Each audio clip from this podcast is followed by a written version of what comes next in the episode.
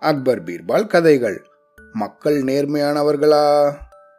ஒரு நாள் அக்பர் தன்னோட அரசவையில் கூடியிருந்தவங்க கிட்ட என்னோட ஆட்சியில் மக்கள்லாம் ரொம்ப நேர்மையாக நடந்துக்கிறாங்க அப்படின்னு எனக்கு படுது.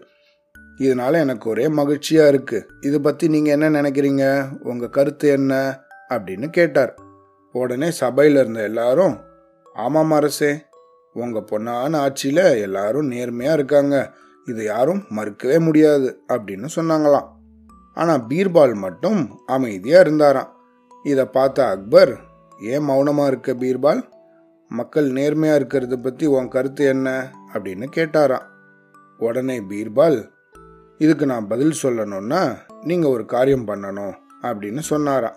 மக்கள் எல்லாருக்கும் நீங்கள் விருந்து வைக்கணும்.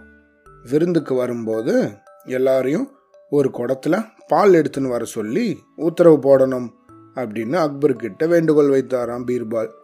பீர்பால் கேட்கறதுல ஏதோ ஒரு உள்ளர்த்தம் இருக்கு அப்படின்றத நினைச்ச அக்பர் உடனே விருந்து பத்தி பொதுமக்கள் கிட்ட தெரிவிக்கும்படி சொன்னாராம்.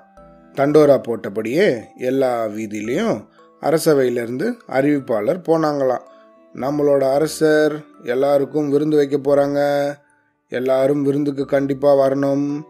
விருந்துக்கு வரவங்க கண்டிப்பா ஒரு குடத்துல பால் கொண்டு வரணும். இது அரசரோட உத்தரவு அப்படின்னு சத்தமான குரல்ல தண்டோரா போட்டுனே போனாங்களாம்.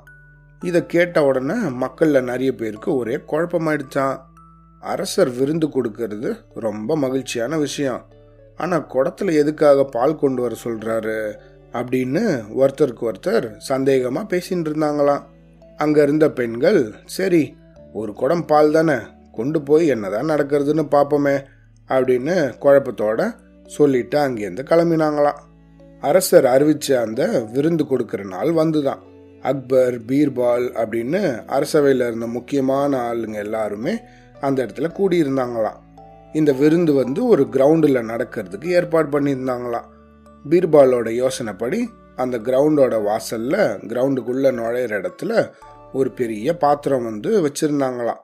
அந்த பாத்திரத்தில் ஒரு பெரிய மூடி போட்டு அந்த மூடியில் ஒரு சின்ன ஓட்டையும் போட்டு வச்சுருந்தாங்களாம் பொதுமக்கள் எல்லாம் அரசரோட உத்தரவுப்படி அவங்க கொண்டு வந்த குடத்துல இருந்த பாலை எல்லாம் அந்த பாத்திரத்தில் ஊற்றிட்டு காளி குடத்தோட உள்ள கிரவுண்டில் போய் உக்காந்துருந்தாங்களாம் இது அக்பர் பார்த்துட்டே இருந்தாராம்.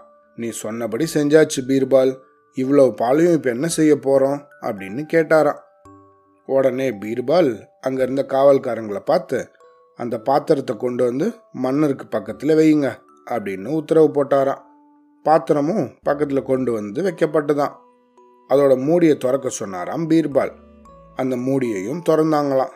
பாத்திரத்துக்குள்ளே எட்டி பார்த்த மன்னர் அதில் வெறும் தண்ணி மட்டும் இருந்ததை பார்த்து ஒரே ஷாக் ஆயிட்டாராம். பீர்பால் என்னது இது? பால் இருக்க வேண்டிய பாத்திரத்தில் வெறும் தண்ணி மட்டும் இருக்கே அப்படின்னு ஒரே ஷாக்கிங்காக கேட்டாராம். இதை முன்னாடியே எதிர்பார்த்திருந்த பீர்பால் நிதானமாக பேசினாராம். மக்கள் நேர்மையாக இருக்காங்களா அப்படிங்கிறத பற்றி என்கிட்ட நீங்கள் கேட்டீங்க கேள்வி. அதுக்கு இதுதான் பதில் அப்படின்னு சொன்னாராம். மற்றவங்க எல்லாரும் பால் கொண்டு வரட்டும். நம்ம தண்ணி கொண்டு போய் பாத்திரத்தில் கொட்டினா யார் கண்டுபிடிக்க போகிறாங்க அப்படின்னு எல்லாருமே நினச்சின்னு வந்திருக்காங்க. அதனால தான் பாத்திரம் ஃபுல்லாக தண்ணி இருக்குது கூட இருக்கவங்களோட பேச்சை கேட்டு நம்ம எந்த முடிவுக்கும் வந்துடக்கூடாது அரசே. அப்படின்னு சிரித்தபடியே சொன்னாராம் பீர்பால். பீர்பாலோட அறிவு கூர்மையை மெச்சின அக்பர் அவரை நல்லா கட்டி தழுவி பாராட்டினாராம். இதுலேருந்து நம்ம என்ன தெரிஞ்சுக்கணும்? நம்ம கூட இருக்கவங்க ஏதாவது சொன்னாங்கன்னா அதை கண்மூடித்தனமாக உடனே நம்பிடக்கூடாது. நம்மளோட சுய புத்தியை உபயோகப்படுத்தி அதை நல்லா ஆராய்ஞ்சு அதுக்கப்புறம் தான் ஒரு முடிவுக்கு வரணும். சரியா? அவ்வளோதான்.